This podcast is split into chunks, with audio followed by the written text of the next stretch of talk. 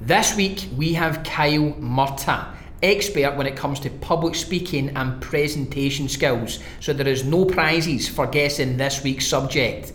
But without further ado, this is Kyle Murtagh. This is not a podcast to just get you motivated and inspired. This podcast comes with the sole purpose to discuss strategies that we can all implement into our business right now that can increase how much money we earn.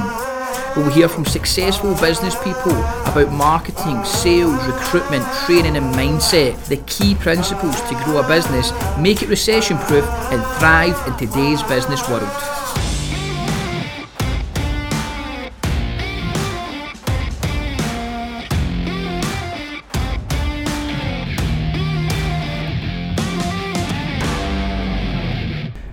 Kyle, first of all, welcome to Weekly Business Talk. Um, it's a pleasure to have you. Thank you, Scott. Thanks for having me. You're very welcome. And um, I, I'm going to let you explain to everybody listening, you know, who you are and what you do, and, mm-hmm. just a wee moment there. Um, but of course, I first came across you um, on LinkedIn, mm-hmm. and um, we want to we have an audience that is small and medium-sized business owners that you know, they listen to podcasts because they know that we're never complete in terms of our business. We can always improve our skills, whether it be sales, public speaking, um, marketing, branding, you know, you name it. There's so many elements of business, which is why I love business. That we just want to get a real array and interest interesting people on board that can contribute different things, and we can, you know, pick up on people's, you know, expertise and learn from them. Um, some I was listening to something recently saying that these people that become experts, they're very rarely experts like the number one at one thing. What they are is they're very good at multiple things, which mm. makes them known as an expert. And really, that's the kind of information we want to share with our, our, our mm-hmm. listeners. Mm-hmm. Is lots of great information that they can become good at lots of things, which ultimately make them the best in their respective fields. Mm-hmm. Um, so we have a huge listener base of mainly um, British-based small and medium-sized businesses uh, and, and you know solopreneurs and you know small businesses and things of that nature that just want to learn. And so I was on LinkedIn. I know public speaking is like critical. And, I, and, and I'll, you know, I'll give my views on why, but I really want to hear your views yes. on why. But I know it's critical. Yes. And so I thought Kyle is I see a lot of you. I mean, that's a good thing. You've got a lot of stuff on there, so it's working. And I'm like, I'm going to reach out to this guy and see uh-huh. if there's something we can do. So uh-huh. thanks for coming on. No problem. Um, tell me, you know, t- for everybody listening, tell me who are you, where are you from, and, and yeah. what is it you do? So my name is Kyle Murtagh. I'm originally from Aberdeen, but I'm based now in Glasgow, Scotland's best city in my opinion. And basically what I do is I help people present better than they ever thought they could. And I do that through a targeting, whether it be their fear, whether it be certain skills that they don't know. I'm building people's confidence through competence. You know, it's a little bit like driving a car. At first, when you go through your initial lesson, you have no idea what you're doing. You don't know what this weird handbrake thing is. You don't know how the hell that clutch works. But as learn, when you begin to learn the skills after a few lessons, you feel a lot more comfortable in the car, and then eventually you pass your test and you're flying down the highway within the speed limit, hopefully, right? And that's what I do too with public speaking, teaching people how to use their body language, their voice in an engaging way to keep people involved, and also making sure that their audience buys in to them at the same time because we buy into people before the service or product behind them. So that's what I do in a nutshell, Scott. And, and well, what I mean, and that's what you do. And we're going to come on to public speaking and some of the tips and the really good mm. information that you, you share with people online. But how did it get to that point first of all? I mean, mm-hmm. obviously you say Strathclyde Uni. Yes, that's psychology. Right, yeah. Yes. How, you know, up and at you. How? When did you leave Aberdeen? Yeah. Why did you? Dis, you know, what happened in your earlier days? You know, mm. tell, tell me a bit about that. Yeah, sure. I mean, so back in Aberdeen, I, to be honest with you, didn't have much confidence at all. Actually, I was quite an insecure young man, like a lot of young men are, and I really there was things happening in my school. I didn't have a lot going for me. Um, I have quite bad dyslexia, and my school was very driven towards grades, like a lot of schools are nowadays. And you know, and I was also getting a hard time from a few people there and so forth. So when you're kind of surrounded by a lot of negativity in your environment, some things going on at home, it really brings down your self-esteem. So I think this whole journey really began for me, which eventually led to me having the confidence to start a business by addressing the problems I had you know, by realizing, hey, this is not right here. And I had a real desire to become more confident. I felt like I, sh- I should be doing better than I am. I shouldn't be so insecure with myself. I shouldn't let all these people put me down. I shouldn't be getting judged by a grade on a paper all the time. And I really felt I needed to do something about this. And this kind of got me into self development that was a real start. Pain and i think it's the same for a lot of people you know, they struggle through something so they look it up. Absolutely. And that's what i did too. And i really uh, for the good eight years before i moved to glasgow i was focusing on building my self-esteem. And that was what as a teenager? Yeah yeah. Just, just thinking, you know, I need to be more confident. Yeah, leads, yeah. When you look up something about confidence, it leads into something else. Yeah, is that the yeah. way that it? Yeah, more or less. There was there was stuff on, online was, and this is the brilliant thing about the internet now. You can you're not just exposed to the environment that surrounded you. You can actually go out and see what other people are doing, what people are doing in America and Asia and all these places, and get influenced by that instead of just what is on your doorstep. Because for a lot of people, what's on their doorstep is not good at all. And it was also just looking at people in my environment and realizing they're a lot more confident than me. What are they doing differently from me? And I, I started to analyze this. Uh, they're holding their body completely. I walked around like I was defeated every day of the week. They're standing a lot different. So that was the first step for me, changing my body language and sort of growing into that. Because using confident body language in, in situations I was not comfortable in.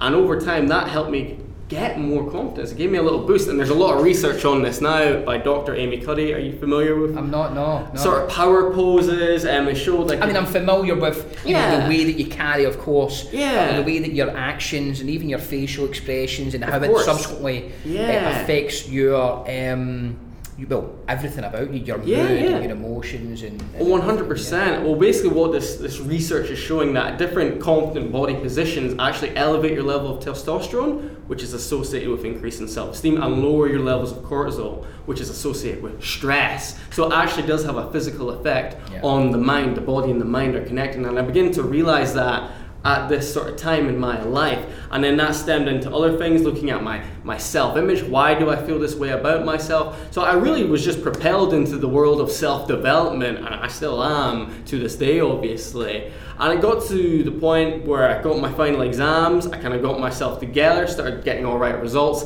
and then was able to make that change to glasgow. And moving was a big thing for me. I wanted to get away from that aberdeen environment completely and start a afresh. And that was really the motivation for coming to Glasgow in the first place. It's amazing how often we speak to people actually, Kyle, that they're doing so much good now, but it really starts from a very painful place in the first Yeah. place. Um, and, and, and obviously, I've, I've seen some of your stuff online, I've, I've seen some of the content you share on LinkedIn, etc. Um, but never really heard your story, and certainly. Mm-hmm. Well, I, I've, I've seen a lot of speakers over the years Mm-hmm. um, and presentations, keynotes from the, the huge, you know, the big names like Grant Oh, yeah. Cardone's and Gary Vaynerchuk's to, you know, we do local, what we call, you know, with a, a very good friend of ours, Steve Gaston, what's called the Glasgow Masterclass he has. Of course, and, yes, I um, know Steve well. you know Steve and um, and, and we've seen these let's say it's you know hundred odd people but it is a smaller event um, and the story you just told me there that is the type of story that I'm looking for when I go to an event to see if I can get a connection with mm-hmm. someone mm-hmm. which then has a, an overwhelming influence on me which actually makes me take action and listen into what they want to say. Mm-hmm. So that story and although you kind of gave me the highlights of it do mm. you talk about that story about why you've got like why you're doing what you're doing now do you go into it I haven't been into it in a lot of depth because public speaking is everything what everyone wants to hear about right now. But Mm. eventually, my business is called Confidence by Design for a reason, right? Because I believe you can build your confidence Oh, yeah. and you can do that through public speaking, which is what I'm doing right now. I'm looking to master eventually, but along the line, maybe um, in several years, once I've built this company up to where I want it to be, I might move more into the confidence realm and, and teaching people specific skills Yeah. on how to build their I, I even think though that that story there about how you came about becoming, you know, doing your Mhm. psychology Mhm. and then becoming a public, you know, training people on public speaking because you've done so much research and Mhm. testing on it. Uh, that story, um, I think people really relate to that. there. It's really interesting. I would Yes. own that that story there because Uh-huh. that really does. I I think that makes a huge. I, I, I, the people that I know, I mean, someone we had on the podcast called James Sinclair Mm. he's done that very well. Um, he's built a huge business up. Does about probably about between twelve and fifteen million pounds a year, um, and revenue um, between the sort of entertainment and kind of leisure, family Mm. leisure space. And that's what he's done very well. Mm, yes. He talks about his sto- Story. It's irrelevant to his leisure business, Mhm. but people just relate to him because It's they story. go, I was there, I suffered from this, I'm going to listen to you. Yes, But that's a side note anyway. Um, and it's good to know. So Aberdeen came to Glasgow, studied Yes. in Glasgow, Uh-huh. and Uh-huh. then you start a business. Well, yeah, so by the time I got to Glasgow, I was in a lot better place than Good. where I was in Aberdeen. Um, but I still had one big problem. I had no idea what I wanted to do, right? and that's why I took psychology. But I, know, I, well, that's true. Um, the, the, but a lot of people going to university quite often find themselves in that place, don't they? The vast majority. Yeah. We're, we're told to go to university, it's meant to be the holy grail. In reality, it's not all it's set out to be, I don't think. Um, because everyone's got a degree now Yeah. in the workplace. You know, Yeah. it's very difficult to stand out, you're not guaranteed a job. Yes. But nonetheless, we're all there and we do have a good time when we're there. Well, and you meet a lot of good I'm- people. I never went to university, Uh huh. but I do think you know I would have had such a great time if I went. Yes. I would have probably built up so many connections Oh, as yeah. well, which is another great thing. Um, so for that alone, I think Oh, it's yes. worthwhile. Oh, yeah. Um, but nonetheless, you, you, you you went and done psychi- did, psychology because yes. you, you weren't too sure what you want Uh-huh, to do, and it sounded uh-huh. like a, a really, I mean, I like the idea of psychology. I think Yeah, it's an yeah. interesting subject. It was an interesting course. I mean, you learned a lot of different things about why people work, how they think, why Yeah, we do certain yeah, things. Um, but I knew about. Come my second, third year, I didn't want to do psychology. Yeah. Um, I kind of figured that out because it would have meant another three years of Yeah. studying, and I'm, like I said before, I have dyslexia. This this is completely out of my comfort zone. That was a big reason as well. I went to university. I kind of wanted to conquer that demon, Yeah. if you like. Um, so I didn't want to do any more than I had to Yeah. if, if that makes sense. So at that point, one year left, I'm really starting to panic now. Because you have to you have to have some sort of plan. You know, everyone's asking your parents, your friends, um, your hairdresser, even what are you gonna do with your life? What are you gonna do when you graduate? And when you have no answer to that, it's it's not it's not comfortable, you know? You're kinda in a, a state of panic because of that. So I decided what I'm gonna do to solve this is just try a bunch of different things. Brilliant. A bunch of different jobs and activities and we'll see if I find something I enjoy. And give, give me what, what, what Yeah. were they like? What, what kind of stuff are you talking about? Are you talking about like being a waiter and you know? Give me an idea. I'll, okay, I'll, I'll give you a good idea. So one of them was uh, uh, in Germany, in a German forest, working on a kids' summer camp. Wow, So I did that for a summer. I met my girlfriend there actually, um, which was was good. Another one was See, a lot of great things come from just yeah, trying just things. trying things trying out. things out great things That- and this is what I tell a lot of people: you have, if you have no idea what you want to do, you have to just try a bunch of things. Yeah. Um, another one was being a fundraiser on the street for a well-known animal charity. You know, sort Excellent. of selling cuddly pandas and things like this. a, a great education that being told to piss off every day Oh, yeah, uh, and told yeah. no Oh. like hundred odd times a day is good particularly for the confidence builds builds a lot of mental toughness. It does, it does. absolutely does. But probably the weirdest one was being a lifeguard. at a nudist swimming pool full of old people. So I've seen some Where big was that? stuff. That wasn't in Scotland, was it? It's here in Glasgow. Oh, really? Wow. Yeah, yeah. I don't know if I should drop the name or not. I don't know. I mean, I don't know if I want to know. Yeah. yeah, but after that, I also went. I was also trying different activities like tango dancing. I did like watercolor classes, range of things. And the other thing I tried was a speakers club. Uh, for the listeners who don't know, a speakers club is basically a safe place where people practice public speaking. And at these clubs, they always encourage new people to get involved and do something called a table topic. Have you heard of this? Yes. You've heard. Yes. Well, for those who don't know, in case the listeners, Yes, it's basically a question, and it can be on anything at all, from the history of Glasgow to Yep. the Beachy Boys. You don't know what's coming at you, but you have to answer that question in the form of a speech for two minutes.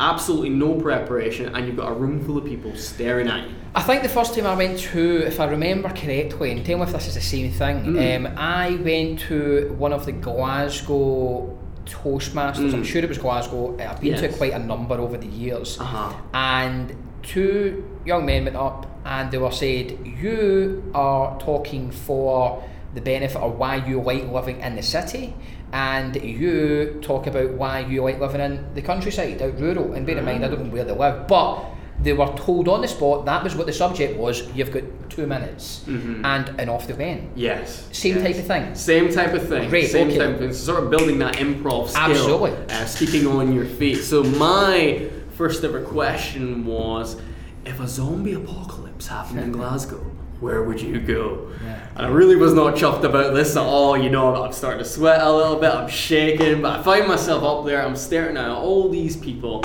and after what felt like literally years, I came out with a two-word response the pop. The and then I sat back down, and that was my first ever experience. So a real horror show, Yeah, you know? literally a, a horror show talking about an apocalypse. Yeah, yeah. Literally. Um, so, so the first time it maybe didn't go so well.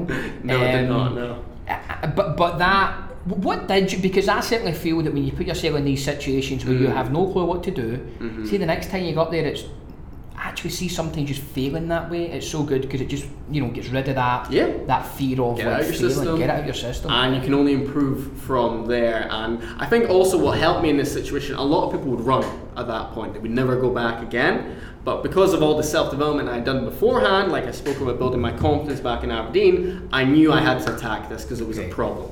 Yeah. It was something I had a fear of. It was causing a physical reaction to me. I had to run towards it, and that's why I went back.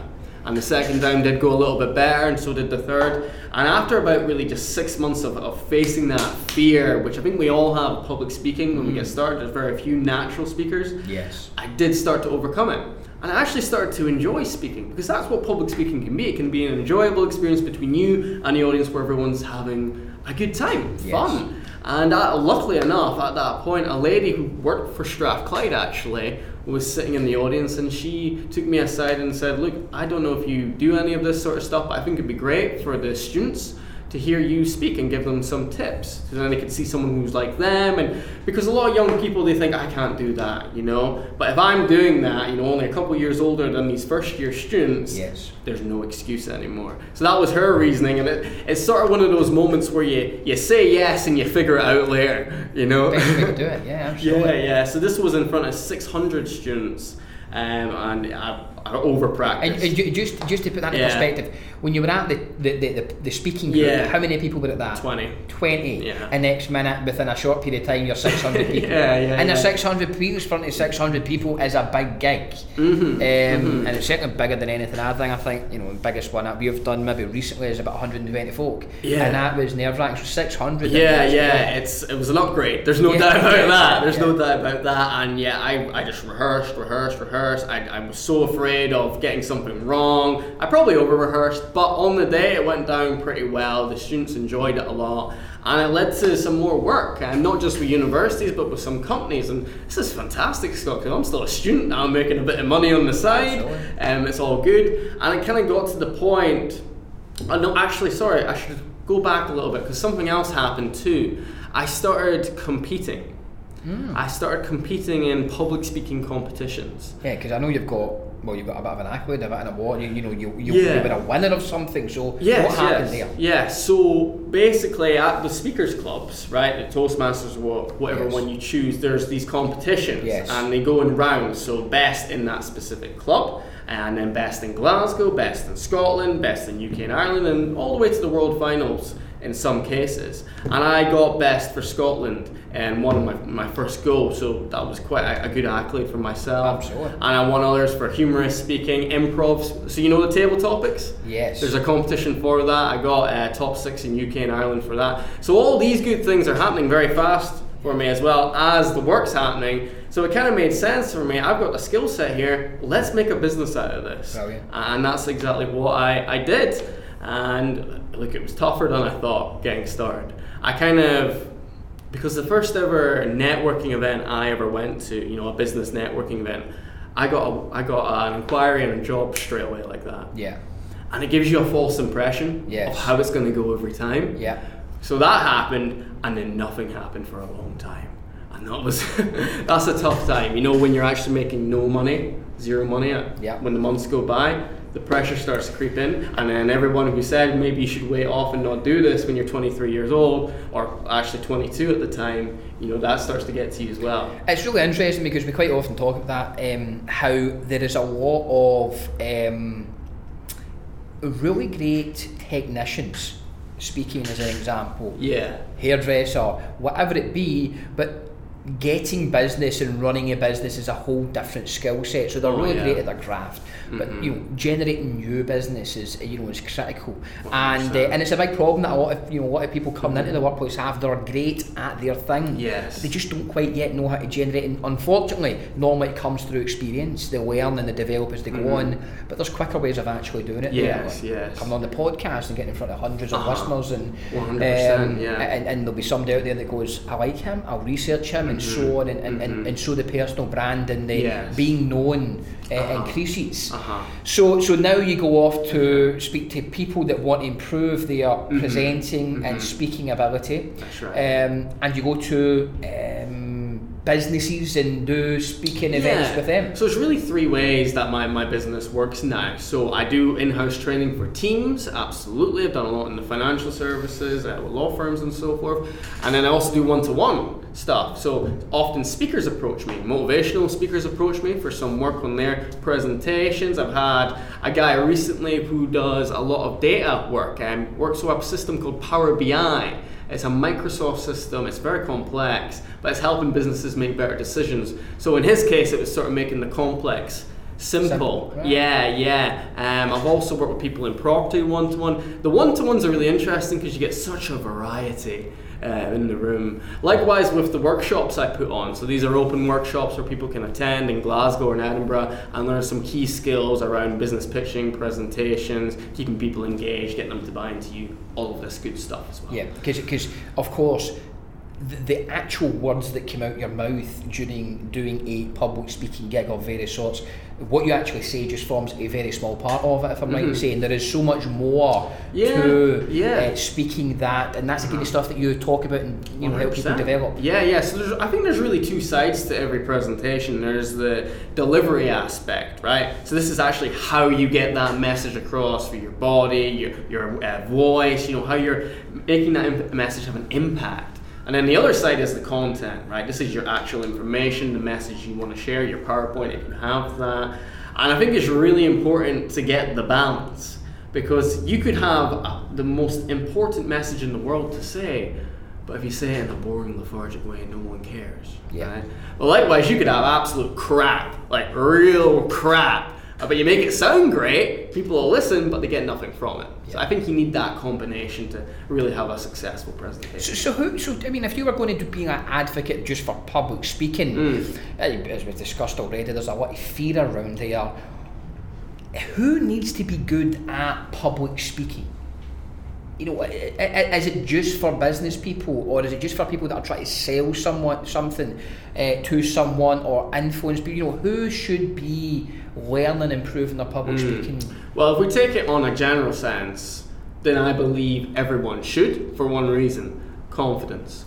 I've never seen a skill so transformative in helping people raise their level of self esteem than public speaking. It, it has that ability, like, because if you think about it, if you can speak well in front of a hundred people, all of a sudden going to a networking event or going to a party where you don't know anyone isn't that bad, you know. Having difficult conversations with people is not that big a deal. It takes the bar so high that everything below that just seems mediocre and it can build your confidence in that aspect. And we're talking from a business standpoint, you know, targeting in on your, your, your target market. Yeah. I think people in the law sector especially, you know, they're representing clients in the courtroom. They're also doing a lot of business development work themselves. If you have a business, if you are an SME, you're probably going to have to learn how to project that business, whether it be at networking events or speaking to get the message out there. And so, what do you? Because one of the things that really does bother me actually when people say this, there, I feel it's sometimes a little bit of a cop out. Mm. But they say that they are more of an introvert, and actually public speaking is more of an extrovert type. Yeah. Uh, so, what what would you, what would you say to them? I would say I'm an introvert. Yeah. So I told you where I was at the start. I'm naturally an introverted person. You can learn to be an extrovert, right? And it's not you being unauthentic or not being yourself. Rather, it's just you being yourself on 10. Because that's what you've got to do when you're speaking. I can't just have a conversation to the audience like I normally would with you on the street. It has to be something more than that to keep an entire room of people engaged for the whole length of time 10 minutes, 30 minutes, two hours, whatever it may be. It has to be you on 10. You at your very best. And it doesn't really matter if you're an introvert, extrovert, or any type of vert. You've got to be able to raise your game and be at your best because the audience deserves that. Excellent. So, g- give me some of the secrets then, because Hmm. I'm a business guy. There's a lot of business people listening. You know, we want some of the good stuff. What are we going to do to get better? Mm-hmm. So, is there, you know, five things, three things that you would Hmm. start? I mean, what would be the first thing you would look for someone, and then the second thing, and thought, how, if you Yeah. were going to say, Yeah. work on this? Yeah, yeah, sure. So, well, let's take it from the two aspects I spoke about. You got the, the kind of delivery side of things, and then also the content. So, with your delivery, right? Um, obviously, your big components here are your body language and your voice. When it comes to your body language, there's three things you really want to make sure you're doing to have a positive impact on the audience. And I, I tell, I teach people this for a little acronym, SEO, and that stands for smile, eye contact, and open. So when it comes to a smile, well, Scott, why do you think it's important to smile during a presentation? Well, I do think people then, you know, they'll smile back at you. You hmm. feel comfortable. You're. Yeah. showing yourself relaxed and naturally. of course. yeah, it's- of course. But you know, people tend to mirror that and, and feel the same way. Absolutely, but I think that's absolutely a reason, but probably the biggest reason is it actually makes you seem like you want to be there. Hmm. A lot of people, the biggest problem I see is they present with a blank face, right? There's no emotion, there's nothing. A face like fizz, as my mother would say. And the problem with that is it suggests you're not interested. And if you're not interested, then how can you expect your audience to be interested? It's just like sales. Presentations and sales, there's a lot of dovetailing going on Yeah. there. So that's the main reason I encourage people to smile during the presentation in a genuine way, not a, not any other type of smile. Otherwise, they'll probably be running from you Yeah. than coming to you, right? So that's S. Um, e, eye contact. Everyone knows this is very important, but you see so many people looking at their notes, looking at their PowerPoint. And the last place they tend to look is in their audience's eyes. And tell me, what, what are the, you know, I mean, everybody knows you want to look at something in the eyes and have a conversation Mm. with them, but what are some of the stats behind it? What is some of the evidence or the science behind that? What Mm-hmm. do, do you have something on that?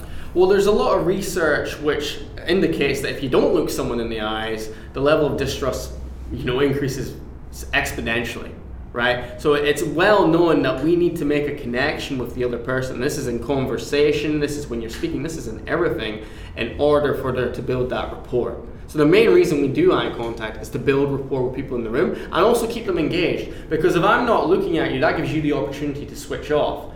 I want to keep you engaged. I want to keep you involved, and eye contact can make that happen. But of course, you don't want to be looking for too long because then you get in that awkward situation, which we're in for the people listening, where you're not backing down, I'm not backing down, and we're in for a long podcast. Yes. But long enough, two to three seconds, so that the, ind- the individual knows you're looking at them, and other way around, building that connection, and then move on to someone else. Do the same, drawing everyone in to what you are saying. Got you. So, Mm. so you're giving everybody in your audience, whether it's five people or five hundred Yeah. people, you know, gra- glancing around the room, but as if you're speaking to that particular person for a few Ho- seconds. But holding two to three seconds, not Yes. you don't. You, don't, you don't just glance round. Yeah, when you're engaging in someone, you move on to the next. Yeah, this is the other thing. People can get all caught out with just ticking a box, just moving their head, Mm. and then you're not really doing anything at all. Um, and the other cool thing is if you are presenting to a big audience, right? If you look in one direction at one person, Yeah. everyone around them thinks you're, you're looking at them too. So you can get away by just looking at certain parts of the room, and that will cover the majority of people there. Okay, and Yeah. so lastly, you, you mentioned the O and Yes. the SEO. What, Yes. open you mentioned? So Mhm, what does mhm. that mean? So we want to we want to project open body language because that suggests confidence. A lot of the time, you'll see people who are really nervous with speaking. They tense up, hmm. right? Everything's tense, and the feet are, are quite close together. Their body is inward. Their head might even be down, and the hands. Notice this next time. The hands always come here, across the midsection.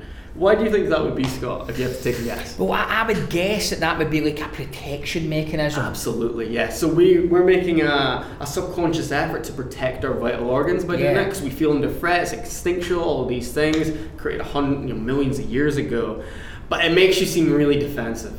And it kind of creates a barrier between you and your audience. So we really want to avoid doing this. So that means, you know, getting your feet shoulder width apart at least.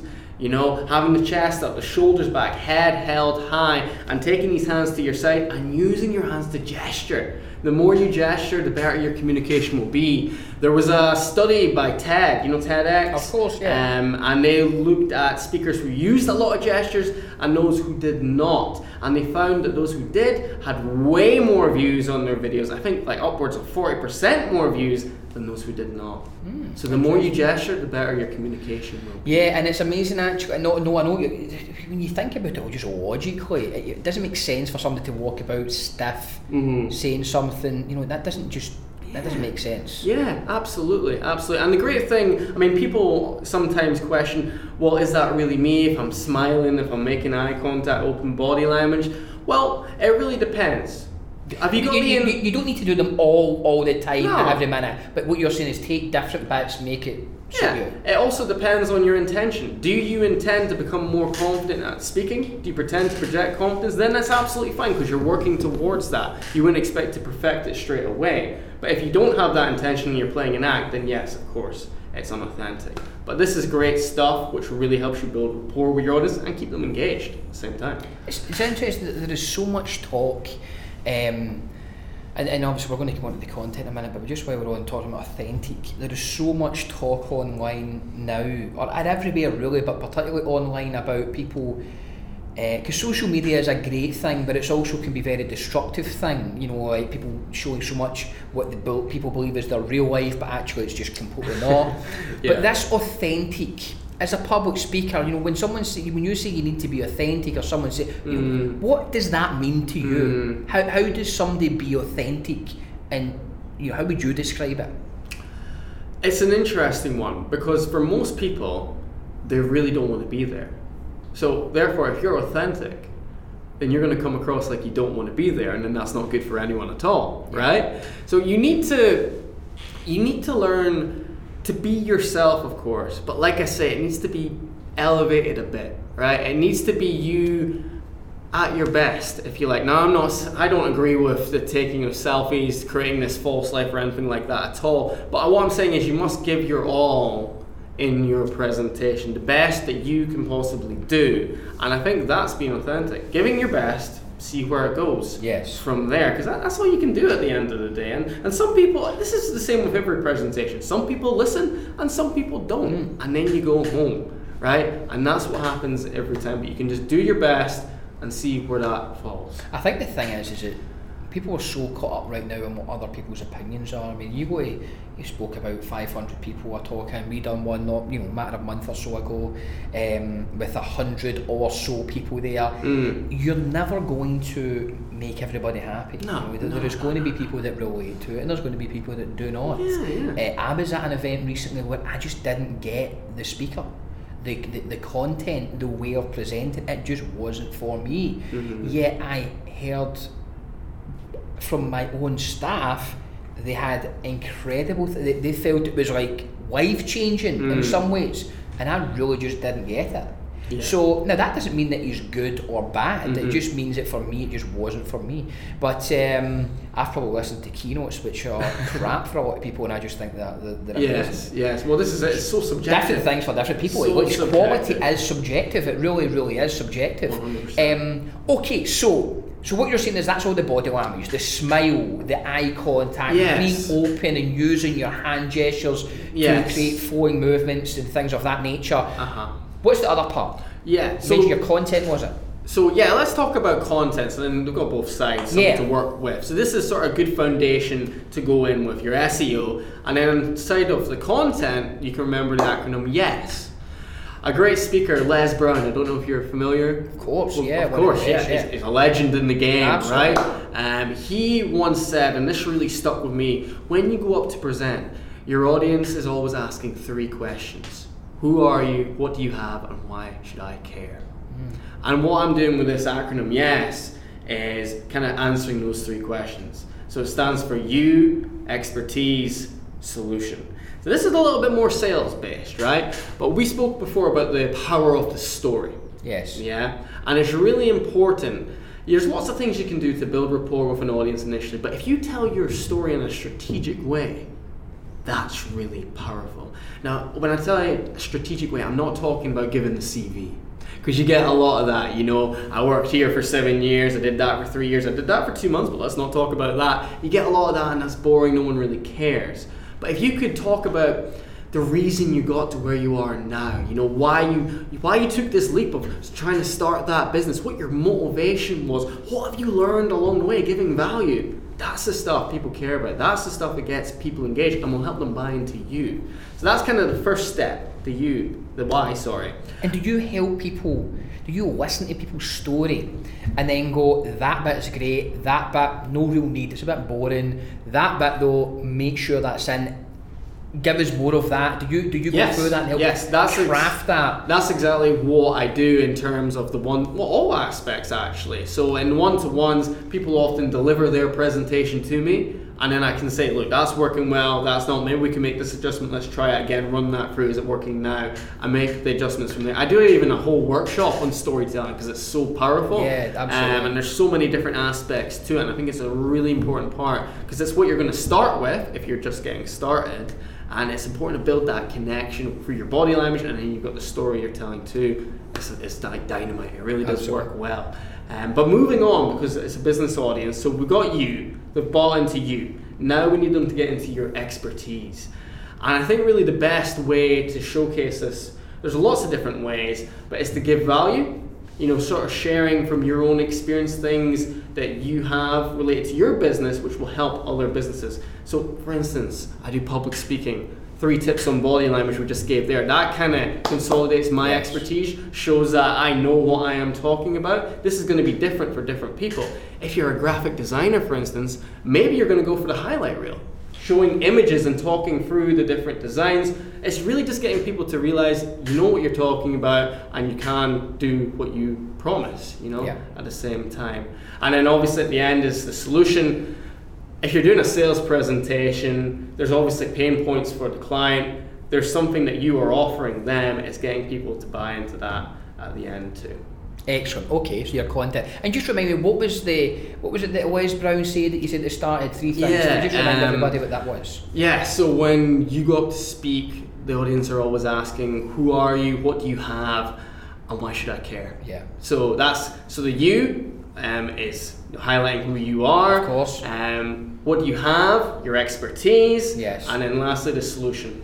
What, what, why, why should I care? Why, why should I care listening to you there? No, Les Brown, one of the one of the greatest speakers. Oh, I Um, think the greatest. yeah, you think the greatest? Yeah, certainly. Yeah. And there's a few really great ones there, but how, how much? Because I've always, I've actually been in situations where when you really analyse the content of something, there's not really much of value there, or there's not really, um, you know.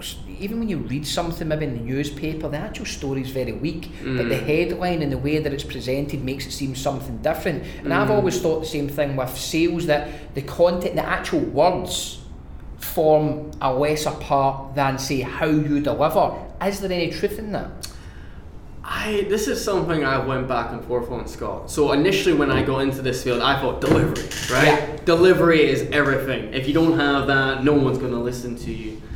But then the other side of me has also realized the impact of, of content. So we spoke a bit about stories. I've seen speakers who are terrible at presenting. They're really not good, but they've got a really powerful story Yes.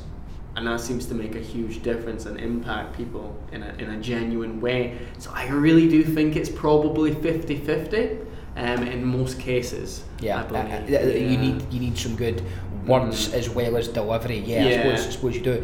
Okay, let me ask you one because talking about being authentic. Mm. What is there? Is there a rule on swearing and language? Don't do it, or if that's you, do it. I mean, what, what, what do you teach people? It really depends on your audience, Hmm. right? It depends on, and of course, you. If that's something, if that is actually you, if that helps you get across you by, you know, saying fuck you or whatever or shit, all this, then yeah, sure, go ahead. And as long as you're not going to offend anyone in the room, and even if you are, then you're projecting yourself. The good people, the people who are interested in you will approach, and those who are not will go for the nearest exit. So it can be work well in some cases too. In a business setting, I think generally we probably don't.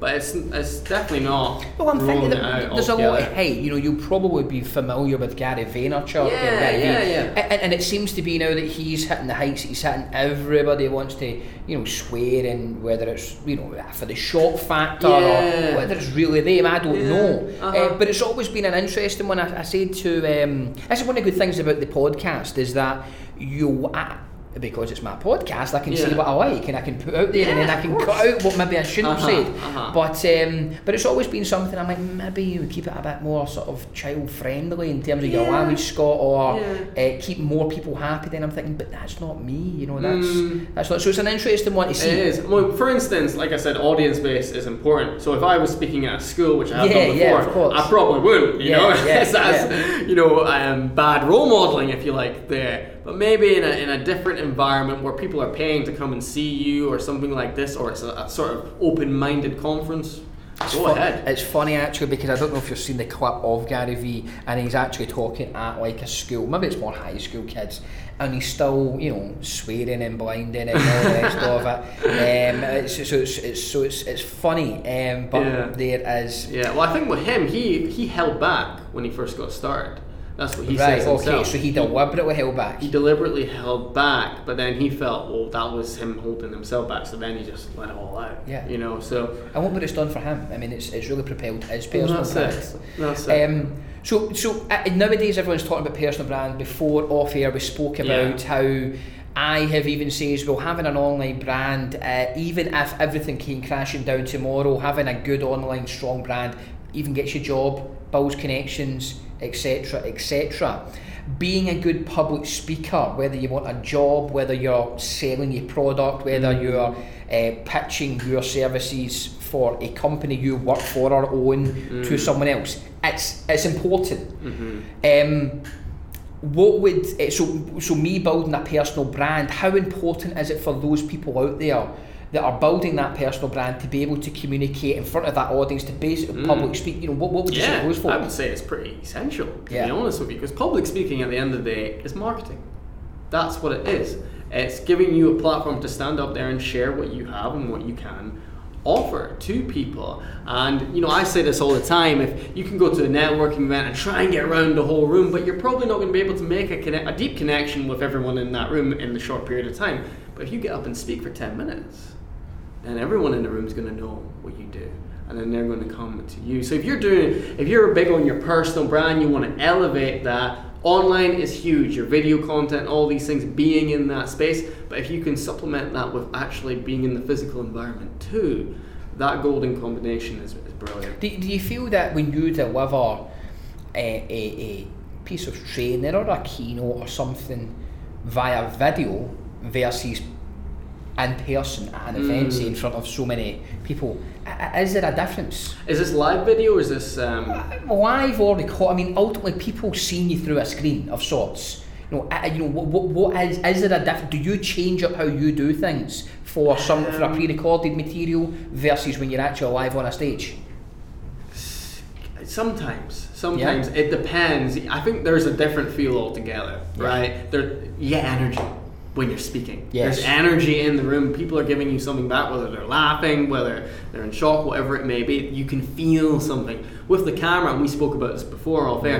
It's hard to build a relationship with a camera, but at the same time, in order to stand out with all the videos out there, once again, you have to be on ten. to do it, yeah. Yeah, you have to, to elevate yourself, in some cases, even more than when you're on stage because there's no energy to feed off but yourself.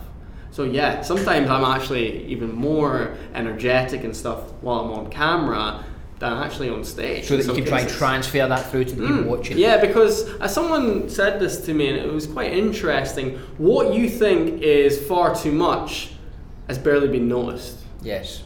you know and what you know it's it's that way we think it's this height and it's actually just a lot further down to the people who are obtaining that content. Oh yeah, it's very similar. I wrote an, an article a, a matter of days ago actually, um, and I spoke about you know, a lot of time I hear people say that the reason they're not sharing writing new articles or sharing video content about their business is because they think that it's not really that interesting, and uh, or or it's that it's so obvious that why talk about that and I was saying to them that although it maybe be obvious to them, Mm. to people out there watching, it's it's you know it's, it's really interesting. Yeah. Even if you still class yourself as a bit of an amateur at, it'll be something that you will say that will resonate with maybe one or two people.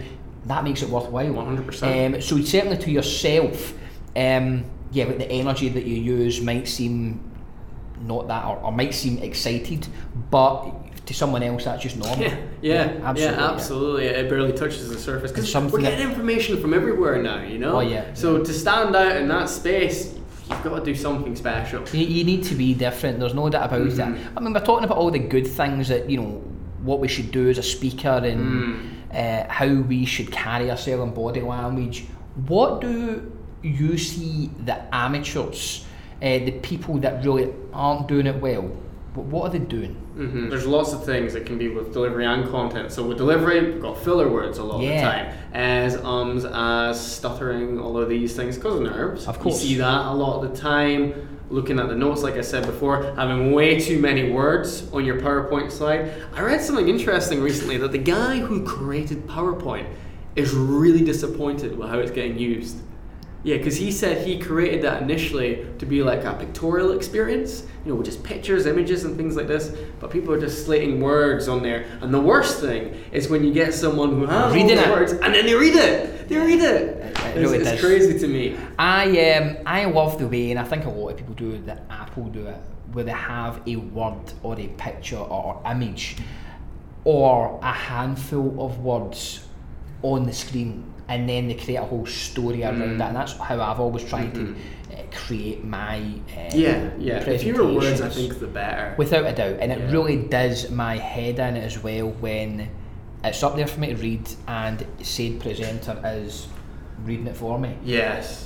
Equally, I must say, because I do like PowerPoint, but Yeah, yeah. Oh, me too. Me too. I'm a big advocate of PowerPoint just used in the well, correct well, I way. had I seen a speaker recently who had a huge audience that had a terrible a- image only, which was the good part about it.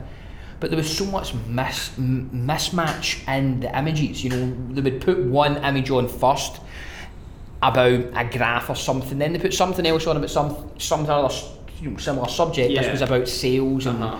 leadership. And they looked differently. There were different colour palettes Right. used, and there was no consistency in the brand. Well, there was zero brand. There was there was zero brand as well, and equally, and then in some points they didn't use anything. They just spoke. Mm.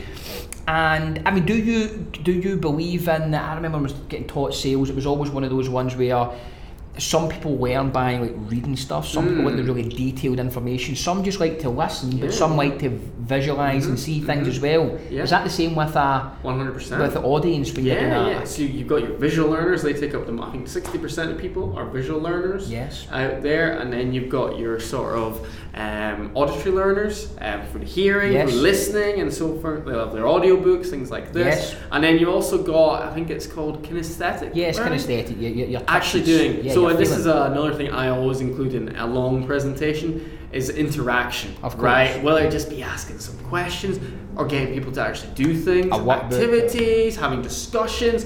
What I do in my workshops is I get people right out of their comfort zone and get them to come up and present wow. and give them feedback Don't, on don't, it straight don't you might scare people off attending if you keep telling them that. But this is the this is the thing. I mean, a lot of people are afraid. They're afraid of coming along and getting up and presenting, or because I get video footage done for them too, seeing themselves on camera. But everyone who has come along leaves with more confidence, yes. because that is what's behind your fear.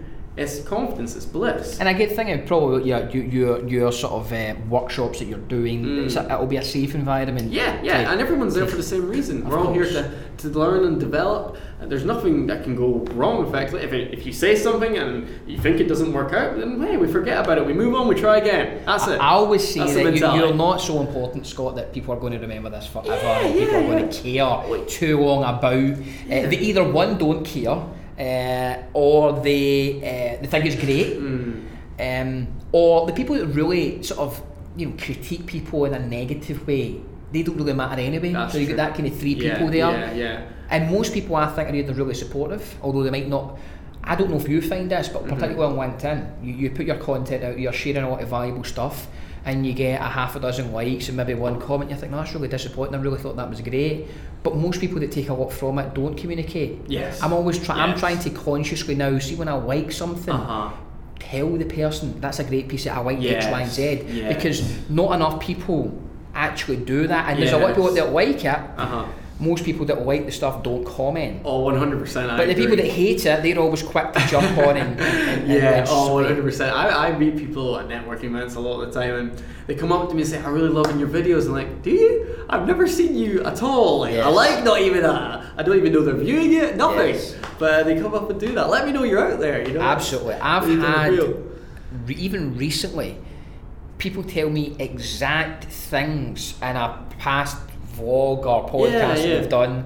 Uh, the one in mind I'm thinking about there was, was a vlog. I can't even remember it happening. But they told me about something that I said or an interaction that happened there, and they told me why they liked it there, and I thought it was Uh-huh. amazing. But Uh-huh. Uh, to me, it was just a, normal conversation Yeah, that we were having. So it's amazing. But Uh-huh. you're right. There's the three people out there that kind of you know people that are negative and critique Mm-hmm. you. It doesn't really matter. In general, audiences always want you to do well. I, I don't know if you've ever been at a presentation where things are not going well for the speaker, and maybe he's, he's completely fluffed his lines, he, he freezes on stage. It's not a good experience for anyone. No, it's not. really uncomfortable to watch. But when I've had it, I, I was, I, as I said, I was at one not too long ago, and he never fluffed his lines or froze. Mm. Certainly not.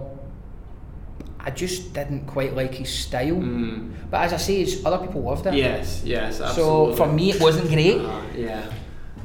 For others, it was excellent. But the main thing to realise is the audience is on your side. yes. Oh yeah, that, that's one thing I will say. I wanted it to be great. I Yeah, like yeah, him as a person. You always do. I mean, unless you've got someone against the person, but really you shouldn't be like that anyway. No. Um, you should probably sort that out if that is Yes, the case. absolutely. Um, so people are on your side, and I think that's a really important thing to remember when you step up there too. You know, you're all one big team. No.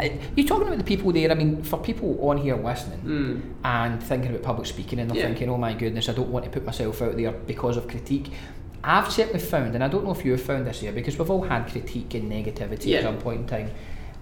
I actually now, in a very probably disturbing way, quite enjoy it now because I, I, I do feel that you learn so much from this.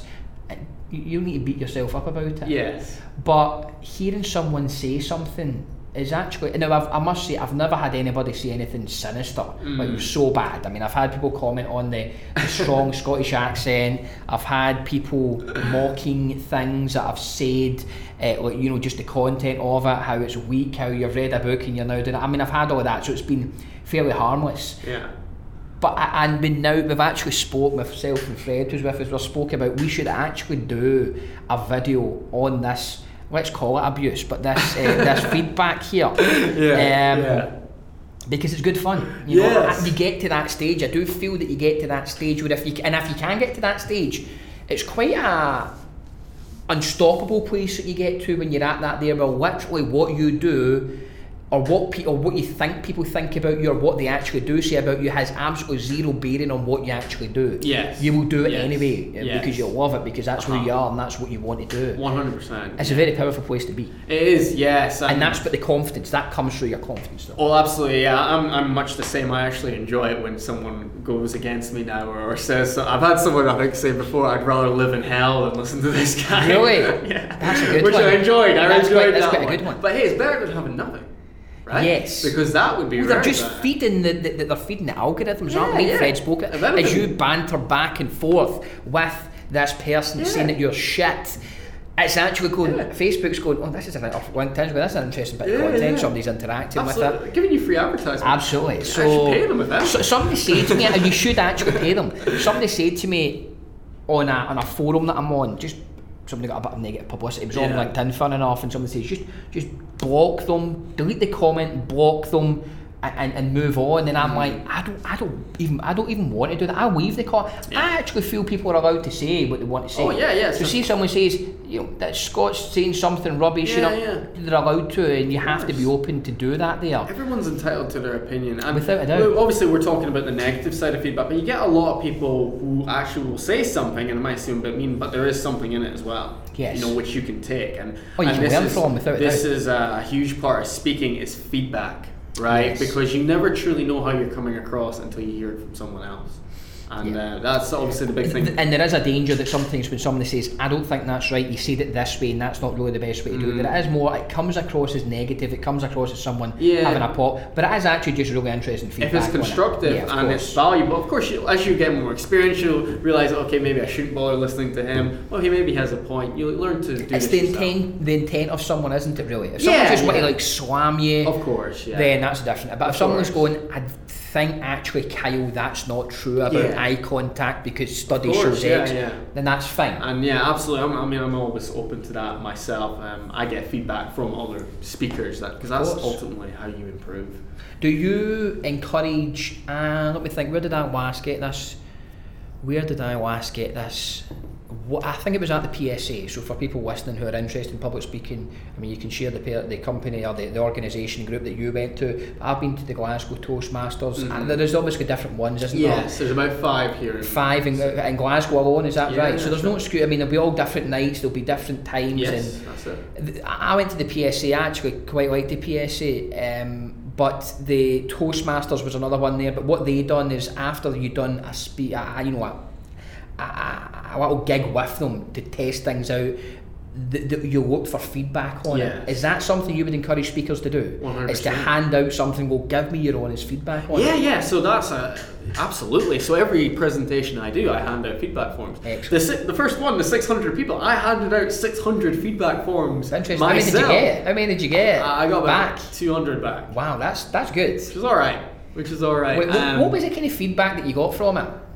Uh, it was generally positive. So I had a. There's two things I tend to do. I have two scales. You know, one to ten, one poor, ten excellent, um, and then I think the other thing I use is how useful did you find it? One, ten. Yes. And generally, most of the ones I got were um, eight or above Oh, that's good. which was which is not, and it's still something I do because I like the statistical data, and then also you look at the comments as well, and yeah, people picked up I was a bit rigid. Um, like I said, I over, you know how you can do overtraining in Oh, exercise. I yes. over practiced this speech just because I was so nervous. and everyone could tell that it was just polished. It was just. It was just. Yeah, Yeah. yeah. Well, to an extent, not everyone. I mean, a lot of people really enjoyed it, but some people did. Um, and this is a problem I have with my style anyway. It comes across quite polished. Um, I can do an improv speech And make it like you've been doing it forever. and people, think- yeah, yeah. So it's something I'm wrestling with myself right now and trying to figure out how to get it right so that I'm coming because this is the thing with speech, right? The best presentations are ones which don't seem like a presentation. Yes, I would agree. You forget completely that it's a speech or anything. It's just this flowing conversation which you're enjoying. So it has to sound like what you're saying is the very first time you've said it. And that is a difficult skill to crack and one I'm pursuing very, very fast. And so we should. I mean, you said Les Brown was the is the greatest speaker. Yeah, and I, I, in would- my- I to me, he is one of them, definitely. Mhm. What do you think for these people that are aspiring speakers? Mm. What do you think a Les Brown does that makes him just so engaging that way? Well, I think one Les Brown has multiple skills. You look at the way the man uses his voice. He's got perfect range of tonality, tempo, and volume. He's constantly changing up to keep people engaged. His body language is there. He's got phenomenal humor as well. Humor is How how important is humour? I'm sure someone said to me that they. Let me think here. Yes, they actually went to a stand up, small gig, a stand up comedy type thing.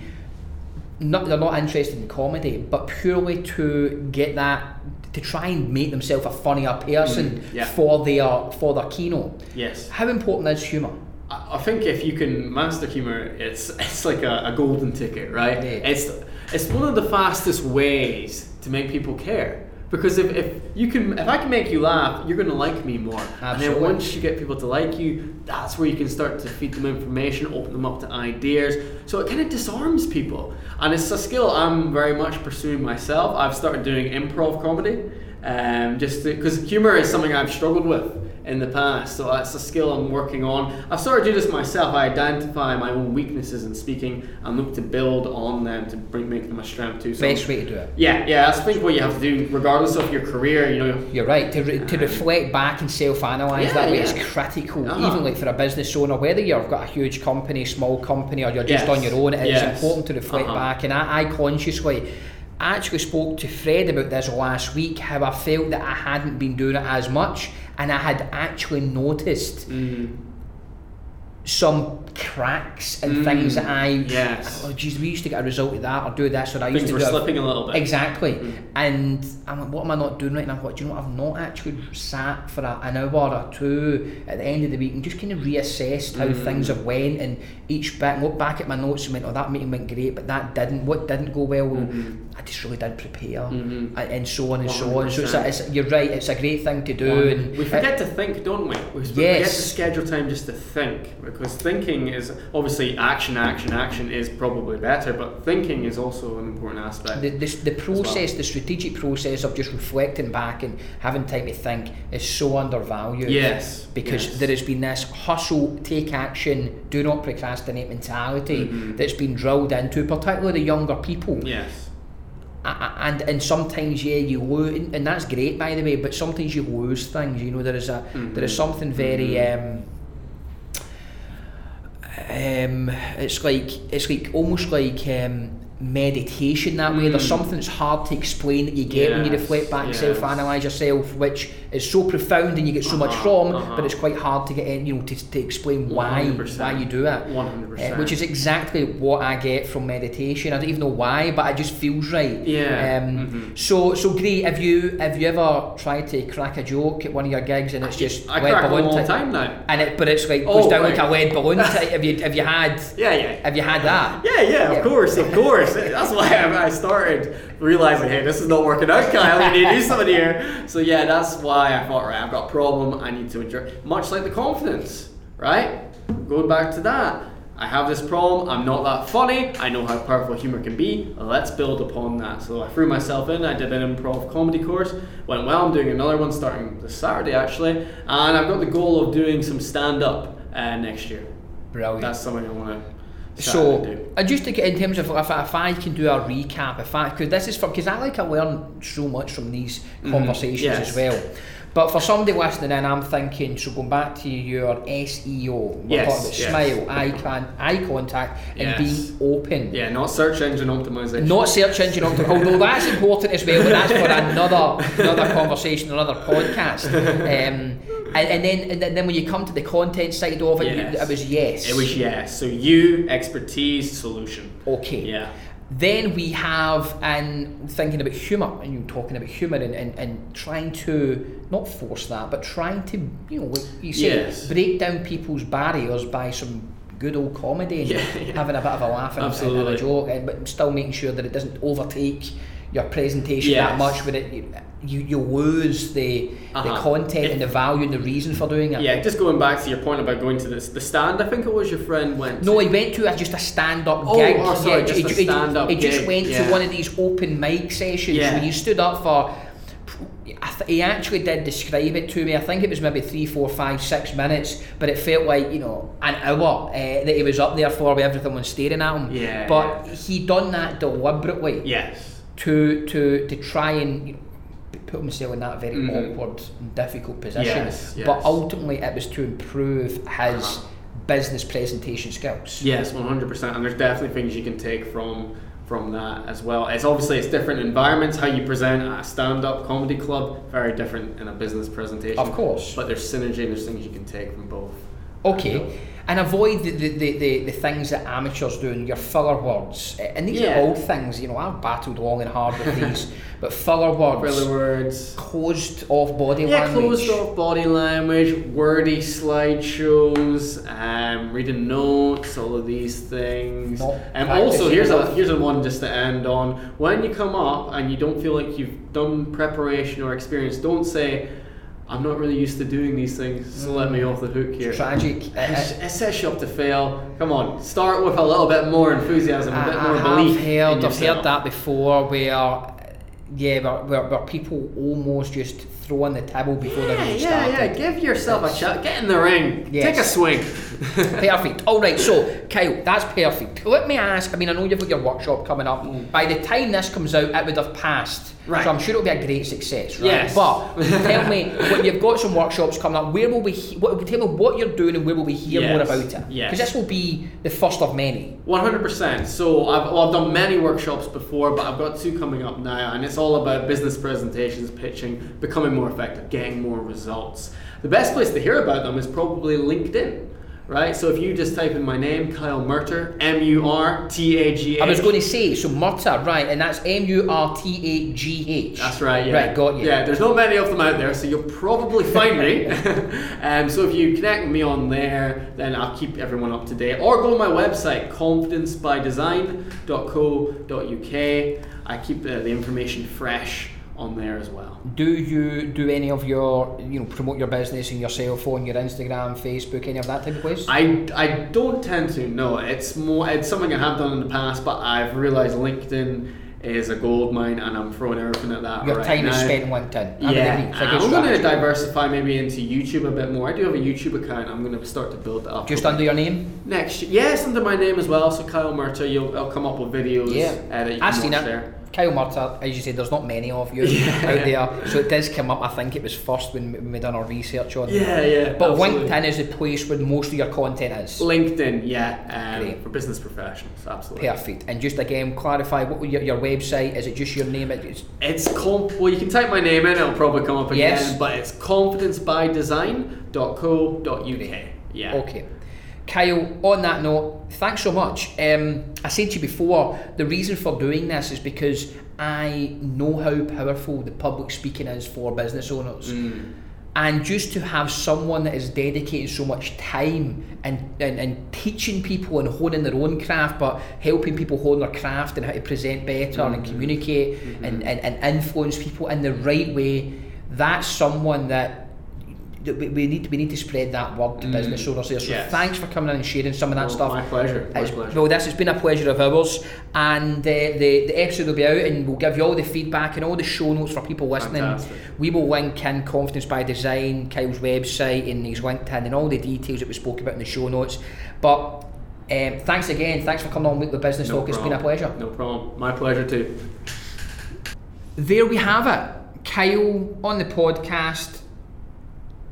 When it comes to selling, and when it comes to running a business, being able to communicate with your audience, with your staff, with the people you know, your potential clients, it's critical. So a lot of this information we're talking about here to do it effectively is very, very important. Even if you're we talked about being an introvert, even if you're an introvert, you must be able to publicly communicate your message to a greater audience so that you can continue to share more wisdom with other people.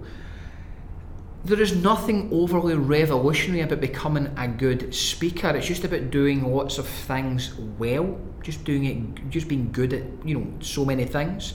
You do not need to be extraordinary at one specific thing, but that is how you become great at speaking. Is just to be good at a number of things. Make sure your content is good. Make sure your body language, you're smiling, you're creating eye contact. You're not using filler words, which I can be guilty of.